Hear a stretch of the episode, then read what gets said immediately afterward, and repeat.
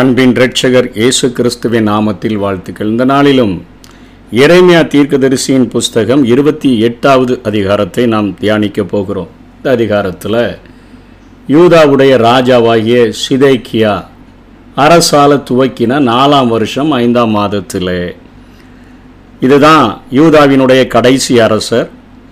கிமு அறுநூற்றி ஐந்தில் ஒரு படையெடுப்பு நடத்தப்பட்டு யோயா கீமுடைய நாட்களிலே நேபுகாத் நேச்சார் வந்து கொஞ்சம் ஜனங்களை சிறைபிடித்துட்டு கொஞ்சம் பொருட்களையும் அவர் எடுத்து சென்று விட்டார்.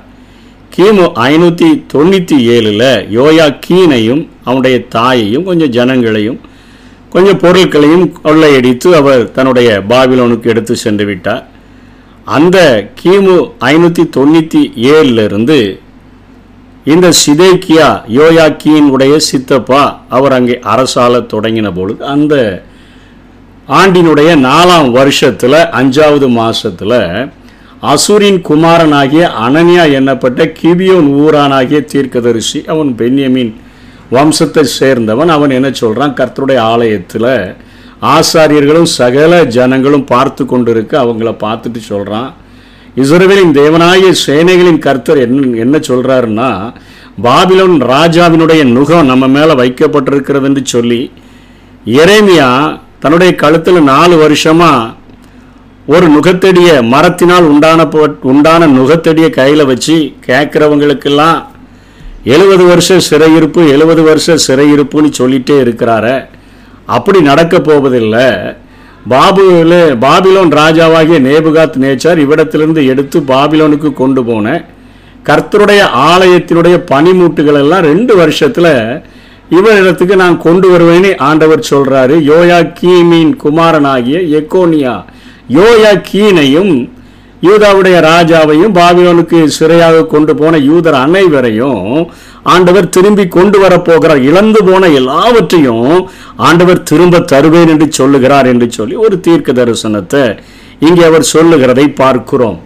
அதனை தொடர்ந்து அவர் என்ன செய்கிறார்னா இறைமையா தீர்க்கதரிசி கழுத்தில் வைத்துக்கொண்டு அலைந்த அந்த நுகத்தடியை வாங்கி மரத்தினால் செய்யப்பட்ட நுகத்தடியை வாங்கி உடைச்சி போட்டுட்டு அவர் சொல்றார் இந்த பிரகாரமாக அனனியா சகல ஜனங்களுக்கு முன்பாக இந்த பிரகாரமாக ரெண்டு வருஷ காலத்தில் பாபிலோன் ராஜாவாகிய நேபுகாத் நேச்சாருடைய நுகத்தை ஜகல சகல ஜாதிகளின் கழுத்திலிருந்து விலக உடைத்து போடுவேன் என்று கர்த்தர் சொல்லுகிறார். நீ கர்த்தர் பெயரில் அவர் அங்கே காரியங்களை சொல்லுகிறதை பார்க்கிறோம்.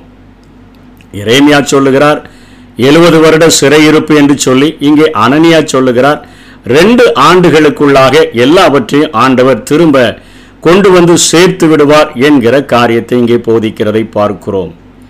இன்றைக்கும் அநேக ஆண்டவருடைய பிள்ளைகள் அவர்கள் என்ன செய்கிறாங்கன்னு சொன்னால் தன்னிடத்தில் வருகிற ஜனங்களுக்கு இப்படிப்பட்ட ஒரு ரெமெடியை கொடுக்கும்படியாக சீக்கிரமாக ஒரு விடுதலையை அவர்கள் அறிவிச்சாதான் அவர்களுடைய இருதயம் சந்தோஷப்படும் என்று சொல்லி தங்களுடைய மனதில் தோன்றின காரியங்களை குறித்து அவர்கள் ஆண்டவர் எல்லாவற்றையும் இழந்தவைகளை திரும்ப தருவேன் என்று சொல்லுகிறார் என்று சொல்லி ஆண்டவருடைய பெயரில் ஒரு தீர்க்க தரிசனத்தை சொல்லி வைக்கக்கூடியவர்களாக இருக்கிறார்கள். ஆண்டவர் இவர்களுடைய அந்த கடின இருதயத்தை கைகளின் கிரியைகளினால் வழிபட்டு கொண்டே இருக்கிறார்களே.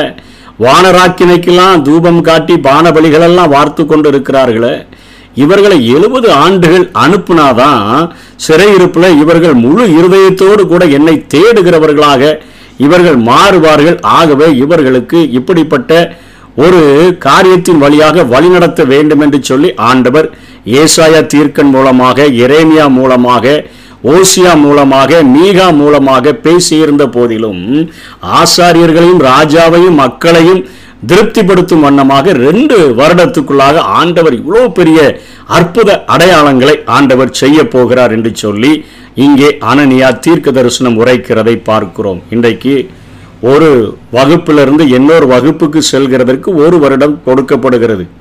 அந்த வகுப்பில் நம்ம கடந்து செல்கிறதற்கு நமக்கென்று கொடுக்கப்பட்ட பாடத்திட்டத்தில் உள்ள அத்தனை காரியங்களையும் நாம் கற்றுக்கொள்ள வேண்டியது அவசியமாக இருக்கிறது.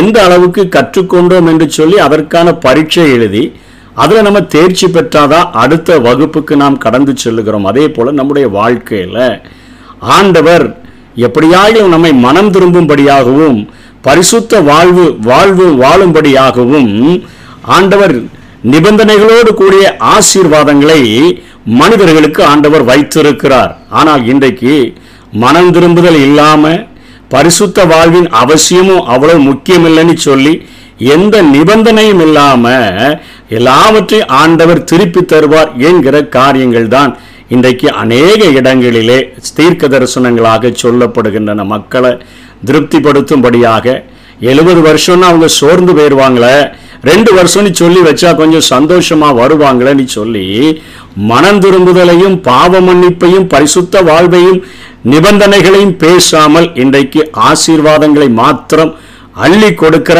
அனனியாக்களை நம்முடைய வாழ்க்கையில நாம் பார்க்க முடிகிறது.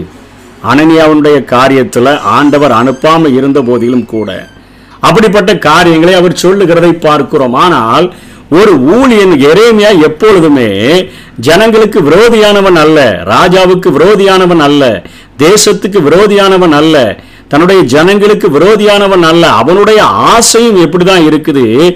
ரெண்டு வருஷம் என்ன சீக்கிரத்தில் ஆண்டவர் விடுதலை செய்தால் அது நல்லது தானே இவங்களை பழி வாங்குகிறதுல எரேமியாவுக்கு எந்த ஒரு காரியமும் இல்லை. எல்லா ஊழியர்களுடைய இருதயத்திலும் தோன்றுகிற காரியம் கஷ்டப்படுகிற வேதனைப்படுகிற பிரச்சனையில வாழ்கிற ஒவ்வொரு மக்களுக்கும் ஆண்டவர் உடனே ஒரு விடுதலையை கொடுத்துட்டா நல்லா இருக்குமேன்னு சொல்லி தான் வாஞ்சிக்கிறாங்க. அதே இருதயத்தோடு கூட தான் இங்கே இறைமையா சொல்லுகிறார். என்ன சொல்லுகிறார்னா ஆறாம் வசனத்துல ஆமேன் கர்த்தர் அப்படியே செய்வாராக. அப்படியே நடக்கட்டும்பா. கர்த்தருடைய ஆலயத்தின் பனிமுட்டுகளையும் சிறைப்பட்டு போன அனைவரையும் பாபிலோனிலிருந்து திரும்ப வர பண்ணுவார் என்று நீ தீர்க்க தரிசனமா சொன்ன உன் வார்த்தைகளை கர்த்தர் நிறைவேற்றுவாராக. ஒருவேளை இவருடைய சொந்தங்கள் கூட அள்ளிட்டு போயிருக்கப்படலாம். அவர்கள் திரும்பி வருவார்கள். இவர்களுடைய பொருட்கள் இவர்களுடைய ஊராருடைய பொருட்கள் இவர்கள் நேசித்த ஆட்கள் எல்லாம் ஒருவேளை பெயர்க்கலாம். அவர்களெல்லாம் திரும்பி வந்தா நல்லது தானே ஜனங்கள் சந்தோஷமா இருந்தா இந்த பட்டணம் மிகுந்த ஆசீர்வாதமா இருந்தா நல்லது தானே நானும் அதை தான் வாஞ்சிக்கிறேன். கர்த்தர் அப்படி நிறைவேற்றுவாராக. ஆனால் எனக்கு ஒரு கான்ட்ரவர்சி இருக்குது. எனக்கு ஒரு இடர்பாடு இதில் இருக்குது. என்ன அப்படின்னா நமக்கு எனக்கு முன்பாக உனக்கு முன்பாக தீர்க்க தரிசனம் சொன்ன அவங்க எல்லாருமே தேசங்களுக்கு விரோதமாக ராஜ்யங்களுக்கு விரோதமாக யுத்தம் பஞ்சம் கொள்ளை நோயெல்லாம் வரும்னு சொல்லியிருக்கிறாங்களே. பாவங்கள் பெருகி போய் மக்கள் உண்மையாக மனம் திரும்பலையே. உதட்டளவில் ஆண்டவருக்கு ஆராதனை செய்து உள்ளத்தில் தூரமாக இருக்கிறாங்களே. ஏசாயா இதற்கு விரோதமாக தீர்க்க தரிசனம் சொல்லியிருக்கிறாரு ஓசியா சொல்லியிருக்கிறாரு மீகா சொல்லியிருக்கிறார. அப்படிலாம் சொல்லியிருக்கும் பொழுது இது ஒருவேளை சாத்தியமாகுமான்னு எனக்கு தோணுது. ஆனால் ஒரு காரியத்தை சொல்கிறேன் சமாதானம் வரும் என்று தீர்க்கதரிசி தீர்க்க தரிசனம் சொன்னாலும் அந்த தீர்க்கதரிசி சொன்ன வார்த்தையின்படியே வந்தால் அப்பொழுது அவன் கர்த்தர் மெய்யாய் அனுப்பின தீர்க்கதரிசியாய் விளங்குவான்னு சொல்லி ஒரு கருத்தை மாத்திரம் சொல்லிட்டு வேற ஒன்றுமே பேசாம அவர் தன்னுடைய வழியே போய்விடுகிறதை பார்க்கிறோம். போன போது தான் ஆண்டவர் திரும்ப ஆண்டவர் இறைமையாவை பார்த்து சொல்கிறாரப்பா நான் நிறையா மனிதர்களுடைய வாழ்க்கையில் கரெக்ஷன் செய்ய வேண்டியது இருக்குது. அவர்களுடைய வாழ்க்கையில் அவர்களை சீர்படுத்துகிறதற்கு எனக்கு எழுபது ஆண்டுகள் தேவைப்படுது. நான் ரெண்டு ஆண்டுகளில் ஒன்றும் செய்ய முடியாது. எழுபது ஆண்டுகள் அவங்க இருந்தாதான் திரும்பி வரும்பொழுது கைகளினால் செய்யப்பட்ட கிரியைகளை செய்யாதபடிக்கு அவர்கள் முழு இருதயத்தோட முழு ஆத்மாவோட முழு மனதோட என்னிடத்தில் அன்பு கூற முடியும். ஆகவே அவங்க இரு- எழுபது வருடங்கள் பாபிலோனிலே அந்த ஆட்சியின் கீழாக அவர்கள் இருந்துதான் ஆகணும் அப்படின்னு சொல்லிட்டு ஒருவேளை உன்னுடைய மரத்தினால் செய்யப்பட்ட அந்த நுகத்தடியை அவன் ஈஸியாக உடைச்சி போட்டுட்டான். அதனால நீ இரும்பினால ஒரு நுகத்தடியை நீ வைத்து கொண்டு நீ அலைய வேண்டும் என்று சொல்லி இங்கே எரேமியாவுக்கு ஆண்டவர் அறிவுரை கூறுகிறார். அவருடைய வார்த்தைகளை சொல்லுகிறார். நான்கு வருடங்கள் அந்த மரத்தினால் செய்யப்பட்ட நுகத்தடியை அப்படியே கழுத்துல கொண்டுட்டே அலைஞ்சிக்கிட்டு அங்கே தீர்க்க தரிசனம் உரைத்து கொண்டிருந்தார். யார் கேட்டாலும் ஆண்டவர் எழுபது வருஷம் பாபிலோனுடைய அதிகாரத்தை நம்ம கழுத்து மேல சுமத்துகிறார் சுமத்துகிறார் சுமத்துகிறார்னு சொல்லி இப்போ புதுசா வந்த தீர்க்கதரிசி அவர் சொல்லிட்டாரு. என்ன சொல்லிட்டாருன்னா ரெண்டு வருஷத்துல இதெல்லாம் மாறப் போகுதுப்பான்னு சொல்லி ஒரு நூதன தீர்க்கதரிசி புதுமையான தீர்க்கதரிசி வந்து புதுமையான காரியங்களை சொன்ன மாத்திரத்தில் ஜனங்கள் எழுபது வருஷத்தில் பிரியப்படல. ரெண்டு ஆண்டுகளில் மாற்றங்கள் நடக்க போகுதுன்னு சொல்லி அவர்களுக்குள்ளாக ஒரு சந்தோஷம் மனம் திரும்பணுங்கிற எண்ணம் இல்லை. ஆனால் விடுதலை வேணுங்கிற ஒரு வாஞ்சியோடு கூட இன்றைக்கும் மக்கள் காணப்படுகிறது போல தான் அன்றைக்கும் அவர்கள் காணப்பட்டார்கள். இப்போ இருப்பு நுகத்தடிய உண்டு பண்ணி களத்தில் வச்சுட்டு நீ போ சொன்ன ஆண்டவர் இப்போ அவர் மூலமாக ஆண்டவர் பேசுகிறார். இறைமையா தீர்க்கதரிசி அனனியா என்ற தீர்க்கதரிசியை நோக்கி பதினஞ்சாம் வசனத்துல இப்போதும் அனனியாவே கேள் கர்த்தர் உன்னை அனுப்பினதில்லை நீயோ இந்த ஜனத்தை பொய்யை நம்பும்படி செய்தாய். ஆகையால் இதோ உன்னை பூமியினில் இராதபடிக்கு அகற்றி விடுவேன் இந்த வருஷத்துல நீ சாவா என்று கர்த்தர் சொல்லுகிறார். கர்த்தருக்கு விரோதமாய் கழகம் உண்டாக பேசினாயே என்றான். அப்படியே அனனியா என்கிற தீர்க்க தரிசி அந்த வருஷத்தில் தானே ஏழாம் மாதத்தில் அவன் செத்து போனான் என்று சொல்லி பார்க்கிறோம். நாலாம் வருஷம் ஐந்தாம் மாதம் இப்போ ஏழாவது மாதம் ரெண்டே மாதத்தில் அனனியா தீர்க்க தரிசி தன்னுடைய சொந்த கருத்துக்களை அவன் சொன்னபடியினால மனம் திரும்புதலை பற்றி பேசலை பரிசுத்த வாழ்வின் அவசியத்தை பேசலை எந்த நிபந்தனையும் சொல்லலை. ரெண்டு வருஷத்தில் ஆண்டவர் எல்லாத்தையும் திரும்ப தருவேன்னு சொல்கிறாரு அப்படின்னு சொன்னபடியினால எல்லாவற்றையும் திருப்பி தருவேன் நுகத்தடிகளை உடைத்து போடுவேன் கஷ்டங்களை பாரங்களை பிரச்சனைகளை எல்லாம் நீக்கிடுவேன்னு சொல்லி ஒரு கோடாங்கியை போல பேசுனதுனால ஆண்டவர் இறைமையாவோடு கூட பேசி அனனியாவே என்ன ரெண்டு மாதத்துக்குள்ளாக நீ நீ சீக்கிரத்தில் மறித்து போவாய்ன்னு சொன்னபோது ரெண்டு வருடத்தில் விடுதலை கிடைக்கும் நீ பேசுன அந்த அனனியா ரெண்டே மாதத்தில் மறித்து போனதை பார்க்கிறோம். நம்ம பின்பற்றுகிற மார்க்கமானது அது சத்திய மார்க்கமாக இருக்கிறது உண்மையான மார்க்கம். ஆண்டவர் உண்மையை பேசும்படியாக அழைக்கிறார். எப்படி? யோவான் பதினாறாம் பதினாலாவது அதிகாரம் ஆறாம் வசனத்தில் ஆண்டவர் சொல்கிறார் நானே வழியும் சத்தியமும் உண்மையும் ஜீவனுமாய் இருக்கிறேன் என்று அவர் சொல்லுகிறதை நாம் பார்க்கிறோம்.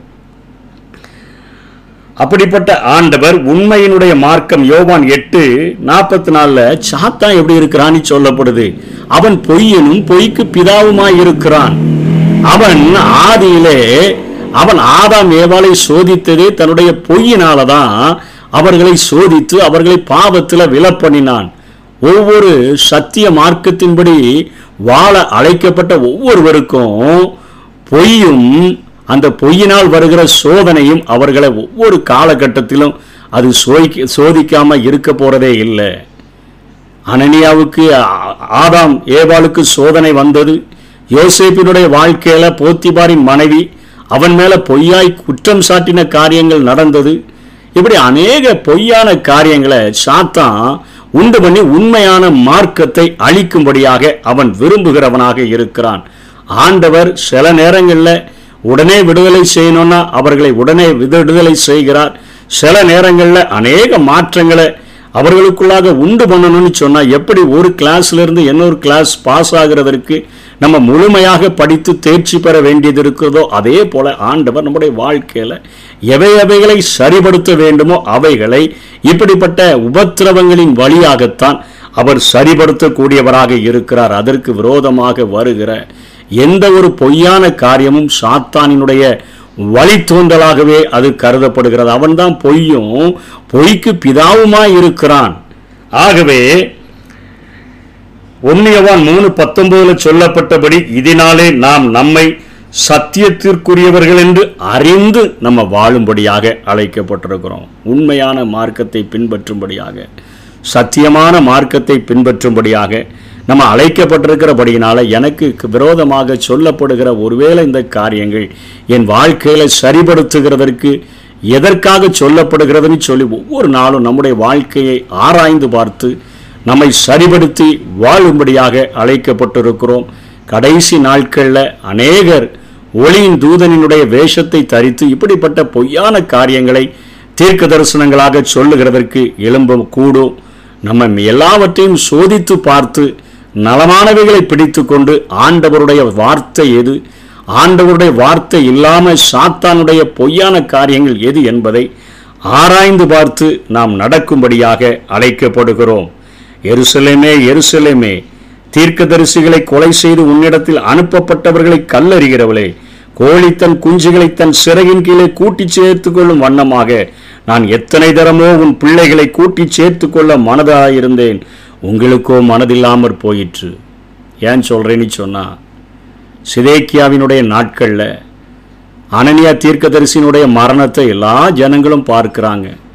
பொய்யான தீர்க்க தரிசனம் உரைத்து விட்டான் என்பது எல்லாருக்கும் தெரிகிறது. ரெண்டு மாதத்திலேயே மறிச்சிட்டான் அவன் சொன்னபடி ரெண்டு வருஷத்தில் ஒரு காரியமும் நடக்கலை. பொய் தீர்க்க தரிசனம்னு சொல்லுது தெரிகிறது. ஆனாலும் மனம் திரும்புகிறதற்கு மனம் இல்லை மனம் திரும்புகிறதற்கு மனம் இல்லை இன்றைக்கும் அற்புதங்கள் வேணும் அடையாளங்கள் வேணும். எங்கள் வாழ்க்கையில் ஆண்டவர் ஒரு பெரிய விடுதலையை தரணும் பிரச்சனைகள் மாறணும் போராட்டங்கள் மாறணும்.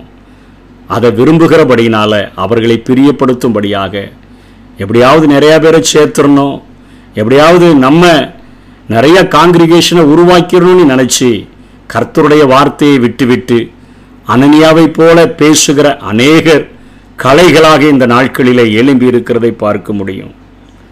ஆண்டவர் எருசலேமே எருசலேமே. தீர்க்கதரிசிகளை கொலை செய்து உன்னிடத்தில் அனுப்பப்பட்டவளே கல்லெறிகிறவரே கல்லறிகிறவளே என்று சொல்லித்தான். இன்றைக்கு ஆண்டவருடைய வார்த்தை நமக்கு கடினமாய் தோன்றும் பொழுது அவைகளை உதறி தள்ளிவிட்டு மனம் திரும்புகிறதற்கு விருப்பம் இல்லாமல் பரிசுத்தமாய் வாழ்கிறதற்கு விருப்பம் இல்லாமல் நிபந்தனைகளோடு கூட சொல்லப்படுகிற ஆசீர்வாதங்களின் மேலே பிரியம் இல்லாமல் யாராவது விடுதலையை தந்துட மாட்டாங்களா அப்படின்னு சொல்லி நம்ம அலைஞ்சோன்னு சொன்னால் நிச்சயமாக பெற்றுக்கொள்ள முடியாது. ஊழியர்களுடைய எல்லாருடைய விருப்பமும் தன்னிடத்தில் வந்து ஜெபிக்க வருகிற எல்லா மனுஷர்களுடைய ஆசையை நிறைவேற்றும்படியாகத்தான் அவர்கள் ஜெபிக்க முடியும். ஆனால் அந்த ஊழியர்கள் மனிதர்கள் விரும்புகிற விடுதலையை தரவே முடியாது. ஆண்டவர் தருகிற விடுதலையை மாத்திரம்தான் அவர்கள் தன்னை தேடி வருகிற மனிதர்களுக்கு கொடுக்க முடியும். அதைத்தான் இந்த அதிகாரத்தில் ஆணித்தரமாக ஆண்டவர் வெளிப்படுத்தி இருக்கிறார். மனிதர்களுடைய விடுதலை எல்லாம் சீக்கிரமாக எல்லாரும் திரும்பி வந்துட்டா நல்லா இருக்கும் எடுத்து செல்லப்பட்ட எல்லா பொருட்களும் திரும்ப கிடைச்சிட்டா நல்லா இருக்கும் இறைமாவும் ஆமேன். அப்படியே ஆகட்டும். அப்படியே ஆண்டவர் நிறைவேற்றட்டும். ஊழியர்களுடைய விருப்பமும் அதுவாகத்தான் இருக்கிறது. ஆனால் ஆண்டவர் என்ன நினைக்கிறார்னா அவர் எப்படி விடுதலை கொடுக்க விடுதலை கிடைக்கும் ஆனால் எழுபது வருஷம் கழித்து கிடைக்கும். மனிதனுடைய விருப்பத்தின்படி அல்ல ஊழியனின் விருப்பத்தின்படி அல்ல அவருடைய விருப்பத்தின்படி விடுதலையை தரக்கூடியவராக இருக்கிறார். அந்த காரியங்களை புரிந்து கொண்டோன்னு சொன்னால் ஆண்டவருடைய பாதையில் முறுமுறுக்காம தர்க்கிப்பில்லாமல் தெளிந்த புத்தியோடு கூட ஆண்டவருக்கு பிரியமாய் வாழ முடியும். அப்படிப்பட்ட கிருபைகளை தேவ நமக்கு தந்தருள்வாராக. ஆமை நானே வழி நானே சத்தியம் நானே ஜீவன் மகளே. என்னால் அன்றி உனக்கு விடுதலை இல்லை. என்னால் அன்றி உனக்கு நிம்மதி இல்லை. என்னால் அன்றி உனக்கு விடுதலை இல்லை. என்னால் அன்றி உனக்கு நிம்மதி